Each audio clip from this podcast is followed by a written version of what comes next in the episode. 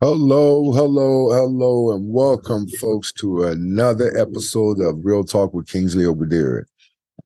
And what a weekend of sports it was. My goodness.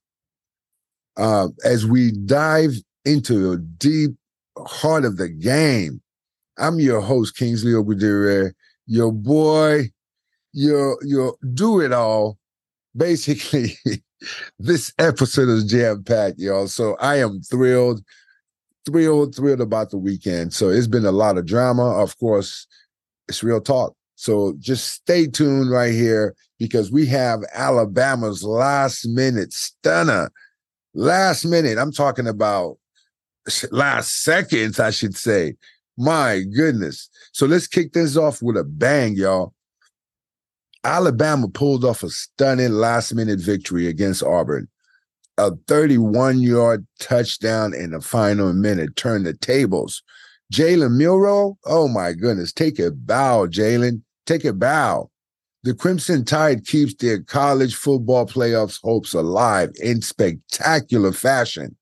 When I say spectacular, man, take a look. If you haven't seen it, man, this game had everything, the highs, the lows, and the game-winning throw. This kid must have ice in his vein. What a way to keep the fans on the edge of their seats. But hey, that's college football, y'all. That's college football. So this is one of the two games that we're highlighting. And man, Roll Tide. This sets up the table. For you know what was coming next. You know what's coming next? Georgia, Bama, once again. Man, that should be like the national championship, but no, this year there's way too many teams to just put it to those two teams to be the end all. Georgia is coming. And is Bama ready? That's the next question. But as they celebrate this weekend, you know, hats off to the Nick Saban and the Alabama Crimson Tide as you handled your business. Even at the last minute, last second, Jalen Milroe, your name definitely needs to go in the Heisman race if it's not already there. Let's make sure that young man gets his proper dues because that was a fact. I think that's the best throw. They said the analytics were 0.1% chance of winning that game or completing that throw, you know, and you managed to get that done. So kudos to you, young man. Kudos. Now the other game. In fact, it's called the game. Michigan stands tall with a 30-24 win, and it wasn't a walk in the park. Every time Ohio State applied pressure, Michigan responded immediately. The absence of Coach Harbaugh didn't seem to bother Michigan. They navigated the game strategically, and J.J. McCarthy's play was a sight to behold. This win sets up a fascinating clash in the Big Ten title game. Every game has its defining moment. That turning moment, this was Michigan and Ohio State's clash. It was the sequence late in the third quarter when J.J. McCarthy's plays and Blake Corum's touchdown. And that was the moment that defined the game, at least in my eyes. It's these moments that make college football so special. The resilience shown by Michigan, especially after Ohio State tied the game, it speaks volume about their character and their team. Man, so that sets up a championship clash against a very tough Iowa team. Who will come out on top? Will Michigan keep their championship hopes alive? We'll find out. The good news for them is Jim Harbaugh will be back on the sidelines. Well, let's see how this goes because this college football run has been short of spectacular. I thoroughly enjoyed this weekend. There were a lot of great, great games. I wish I can touch on all of the games, but man, I just wanted to captured these two major, major games and rivalries. One man is able to get a few steps in before getting the ball punch-free. It's a completed pass. Fumble recovered by Ohio State. Big break for the Buckeyes at that point, but McCord gets pressure. Looking for Harrison, but he is picked off by Rod Moore. What a game for Moore. Two crucial picks for him. Michigan fired up. Harrison Jr. can't believe it. Jerome Moore and the Wolverines win 30-24. The big thing he said to me was, you know, he loved me and do me. And I told him the same thing. I love him, and we got his back. So players will run through a wall for him, so with the coaches. So we were just prepared to go win this game for him. 54% chance to make the playoff. Speaking of that loss, here's the head coach of the Buckeyes, Ryan Day. I try to keep, what we talk about in the locker room to ourselves, but we're all disappointed. We know that what this game means to so many people, and so to come up short is certainly crushing, not only just because you invest your whole year in it. We know at Ohio State what this game means, and so there's a locker room in there that's devastated, and it wasn't a lack of effort, but again, you know, we didn't win the rushing yards, we didn't win the turnover battle, so you're not going to win the game. And hit the like button, subscribe to the channel.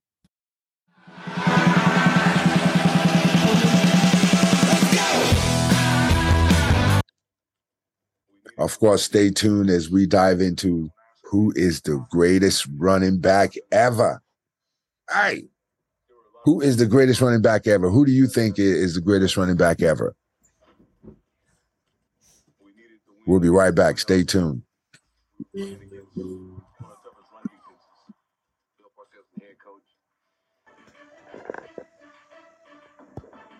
Welcome back. Welcome. We're shifting focus a bit. Let's talk about one of the greatest running backs in NFL history. Yes. I'm talking about Barry Sanders. The man had a career, despite being shorter than many, left an indelible mark on the game. Barry Sanders, the name itself, conjures up images incredible agility, jaw-dropping runs, unmatched skill. Let's make the case for Barry Sanders being the GOAT running back. If it weren't for an early retirement, would he have broken the all-time rushing record? I think that was pretty much common. All right, welcome back, sports enthusiasts. We're diving deep into the legacy of a true legend, Barry Sanders, the man who danced his way into football history. Stick around. This is Real Talk with Kingsley Ogwudire. Ooh-wee, the legacy of Barry Sanders. I can't wait. Check this out. Oh, he is out of there. Now, let's talk about Barry Sanders. This man wasn't just a running back. He was a force of nature on the football field. Man. Born July 16, 1968 in Wichita, Kansas, Sanders had football in his DNA. Drafted by the Detroit Lions in 1989, Sanders quickly became a household name. His college years at Oklahoma State University were nothing short of spectacular, especially by him winning the Heisman Trophy in 1988. The Heisman Trophy wasn't just an accolade. It was a testament to Sanders' unparalleled skill and vision on the field. He was a game changer, and the Lions knew they had something extraordinary. Detroit, a city known for its resilience, found a hero in Barry Sanders. The Silver Dome roared every time he touched the ball. Look at that. Sanders' signature moves, the sudden cuts, spin, and accelerations left defenders tackling air. One can't forget the iconic runs like the 1991 game against the Dallas Cowboys, where he juked defenders out of their cleats. No. It's moment like this that etched Barry's name in history. Yeah. Just like that. Now let's get into the numbers. Right. Let's get into the numbers. Mm-hmm. Sanders rushed for 1,100 yards in each of his 10 NFL seasons. Let me just repeat that. Yes, Each of his 10 seasons that he played, he rushed for 1,100 yards, at least, including his rookie year, where, by the way, he could have been the NFL lead in rusher that year. Yes. But he chose to sit out the last few minutes of the game. His records don't mean anything to Barry. So, yeah, let's get back to the numbers. Sanders rushed for 1,100 yards in each of his first 10 seasons. In 1997, he became the third player in NFL history to rush for 2,000 yards in a single season. Let me repeat that. In 1997, y'all, he became the third player in NFL history to rush for 2,000 yards in a single season. Those numbers are not just statistics. They're mere milestones that speak to Sanders' consistency, durability, and unmatched skill. Barry Sanders wasn't just a star on the field. He was a class act off the field. Despite all his achievements, he maintained a humble demeanor. His sudden retirement in 1999 shocked many. Look at this. But it was a decision made on his own terms. Look at that. He walked away from the game he loved, leaving fans in awe, and a legacy that continues to inspire generations. That's a wrap on our journey through the legacy of Barry Sanders. From Heisman Trophy glory to unforgettable runs on the field, Sanders left an indelible mark on the game. Subscribe, share your thoughts, and keep the real talk alive. Until next time, this is Kingsley Ogwudire signing off. Wow. Peace. Hello, and welcome to Real Talk with Kingsley Ogwudire. And this is unbelievable. Victor Wembanyama has completely taken over the NBA. People are going to have to make adjustments on how you play this kid, okay? He just dropped 38 points, 10 rebounds against the Suns on his second win against the Suns already this season. And this time around, Devin Booker and Kevin Durant both played. Unbelievable. When I tell you that this kid is unreal, I mean, what are you going to do when they throw the ball up in the air? He just goes up and get it. If he's around the paint, that's a cheat code. Let me repeat this. Victor Wembanyama is a cheat code in the NBA. Simple as that. Because all they do is throw the ball up in the air, and he catches it, either dunks it, lays it in, there's nothing you can do about it, or foul him. And what's more deadly is that his three-point shooting is starting to become deadly. I just literally watched a game against the Suns where he's catching the ball, no hesitation, going right up in the three. In fact, to finish the half of this game, he literally catches the ball, dribbles up, and bow, pulls up, three-point. Let's check this out. Unbelievable. He's a cheat code. All right, Devin Booker didn't play in the last game where versus Wembanyama. But now he finds out real quick. He's a blocker. Devin Booker just found out Wembanyama is there. And look at this. Already he's running down, dunking the ball. Wow. This kid is unbelievable. And like I said, what do you do when a 7'3" guy is just running? Look, he dunks the ball from his chest. This is unbelievable. Everybody around him gets better, and all they have to do is just get the ball to him, and that's an and one, by the way. Get the ball to him, and it's automatic. Look, there's nothing that you can do. He had the guy had his hand on his hip. That's a foul. You can't touch the man when he's going. But look at this. This is Kevin Durant that's guarding him. Look what he does. Oh, and Kevin Durant strips him, but once again, he gets the ball around the paint. Just too easy. And what do you do when somebody that's 7'3" can do this? You know, and then he has good vision. Pat finds the right, a right player. And look, alley-oop, dunk. There's nothing. You can't throw it too high. All you have to do is put the ball up there anywhere. Boom. And he gets it. This is your center, by the way. Look at this. Turns around, pop. Too small. You cannot guard this guy. Look, around the top, and he doesn't even come down with it. He makes a soft pass. How unbelievable is that?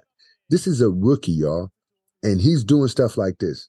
And look at this. It's about to go down. Get out the way. Oh, my goodness. Look at 7-3, running the floor. And what are you going to do? Don't jump. Oh, that was nasty. And the most beautiful thing about his game is look at this 3-point pow. Freaking believable. If you don't know that this guy is for real, well, the NBA is finding out right now. Another three-pointer. That's the end of half, by the way. Another three-pointer. We are watching the beginning of an era. This is the Wembanyama era, y'all, because look at this. Oh, and then just give it right back to him. What are you going to do, man? You are too small. Look, it's 7 foot is too small. That is amazing. Look, give and go. Because if he don't close out on that three-pointer, he already shown he can hit the three. And look at this. Throw it back up in the air. Look at this. There's 2-3 people on them. And it doesn't matter.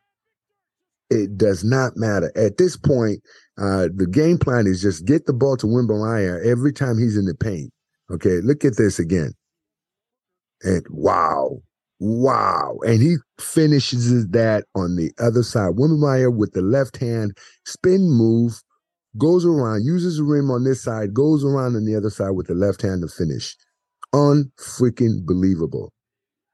And what do you do? Look, throw it back up in the air. This guy is a cheat code. I promise you, he is a cheat code. There's no way that you're supposed to have this type of skill at this big. Look at that. Oh, my goodness. Was that a dunk or was that like an insult to the rim? He doesn't look and get that out of there. Like, players are shooting 26% around him. 26%. It doesn't matter. Look, block. This guy could potentially win the Rookie of the Year, win Defensive Player of the Year. You know, that's never been done before. Defensive Player of the Year as a rookie. And this within his reach. Look at that. And that's a foul. And one, by the way. You know, look. He hit his hand. And he still got it. Well, you know, he's not going to get any calls right now as a rookie. You know, they're not going to give you any call. They're going to wait for you to get beat up a little bit. But that is amazing finish by Wembanyama, you know. And as the game goes along, it seemed like his confidence look at this. This is your center. They just did a step back. Look at this move right here. Look, full fake and moves to the side and pow. You would think that he was a shooting guard. And once again, like when he catches it right there, no hesitation. He pulls right up. Like, no, he's looking like Kevin Durant with that mid-range.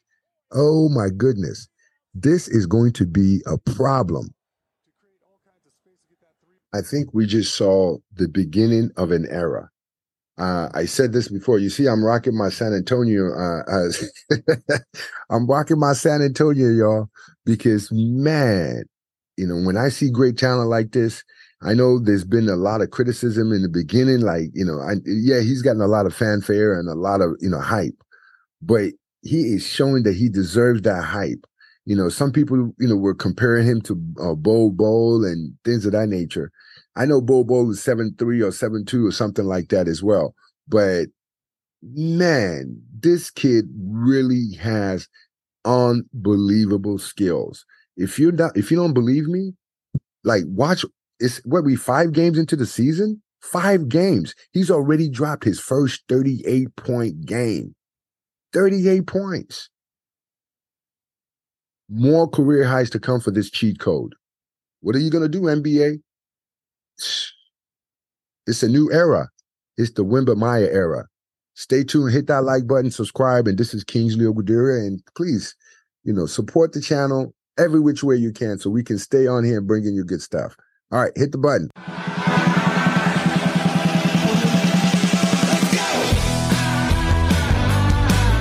I'm mad at just finding out about it. I'm not doing it with anybody but myself, so why should I have to tell you my choice, my body, my choice? I'm your partner. You're supposed to come to me and talk to me. Joe, I've been talking to you about mad things. I've been asking for solutions. You're not giving me none, so I created one. That's no solution. Not in my book. That's no solution. You knew who the fuck I was when you met me. Before, I thought that I would never have to go back to anything like this again. Unfortunately, that's not the case right now. After that, everything's supposed to change. Everything did change. No. Obviously, it hasn't. No, it had to. I had to do something. Hello, and welcome to Real Talk with Kingsley Ogwudire. And today, we are navigating through the complex relationships, trust, and uncharted waters in marriage, okay? And this also involves OnlyFans. Yes, right. I said it, and OnlyFans is at the center of it, yes. You may be familiar with what's going on in the news. You may have seen clips of it, but former #1 draft pick overall, Joe Smith, is in a controversy with his wife over her OnlyFans account.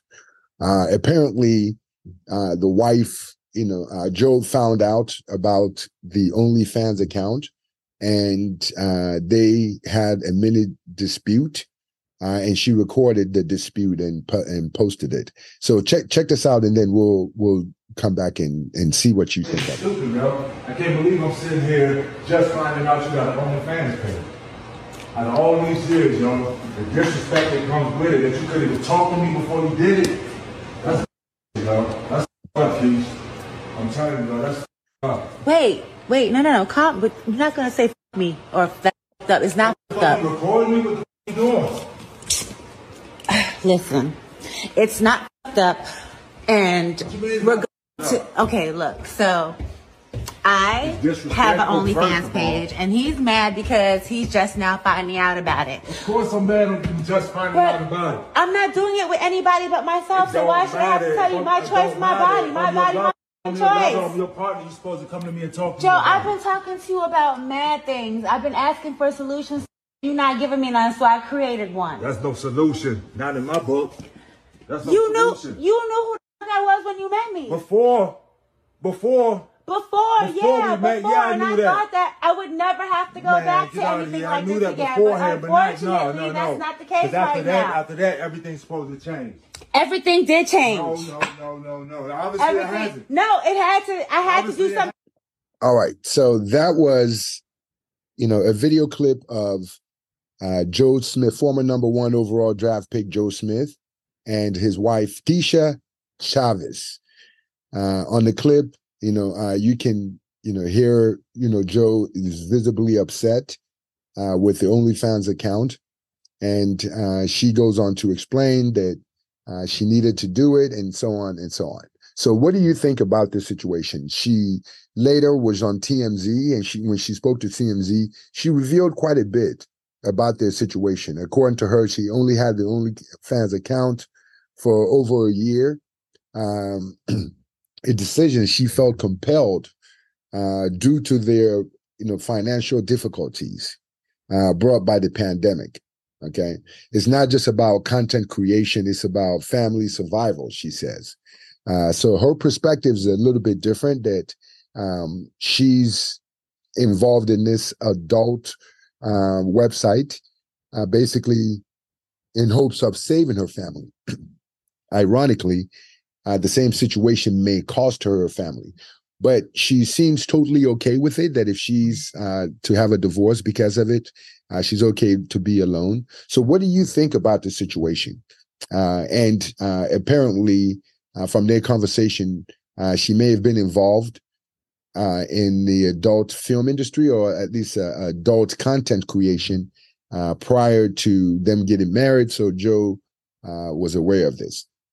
So I've had, I saw this on the website, and many people had a lot of comments. Some people says you can't turn a hoe into a housewife, and some people say she's doing what she needs to do. So what do you think about this? Of course, you know, we appreciate it if you can hit the like button, subscribe, let us know what you think, because obviously this is not an easy situation. You know, to give it more insight, you know, when you're dealing with love and the dynamics of trust and, you know, being in a relationship, it's always difficult to navigate. But in any case, we'll continue to monitor the situation and we'll bring you an update. Let us know what you think. Hit the like button, subscribe. Until next time, this is Kingsley Ogwudire.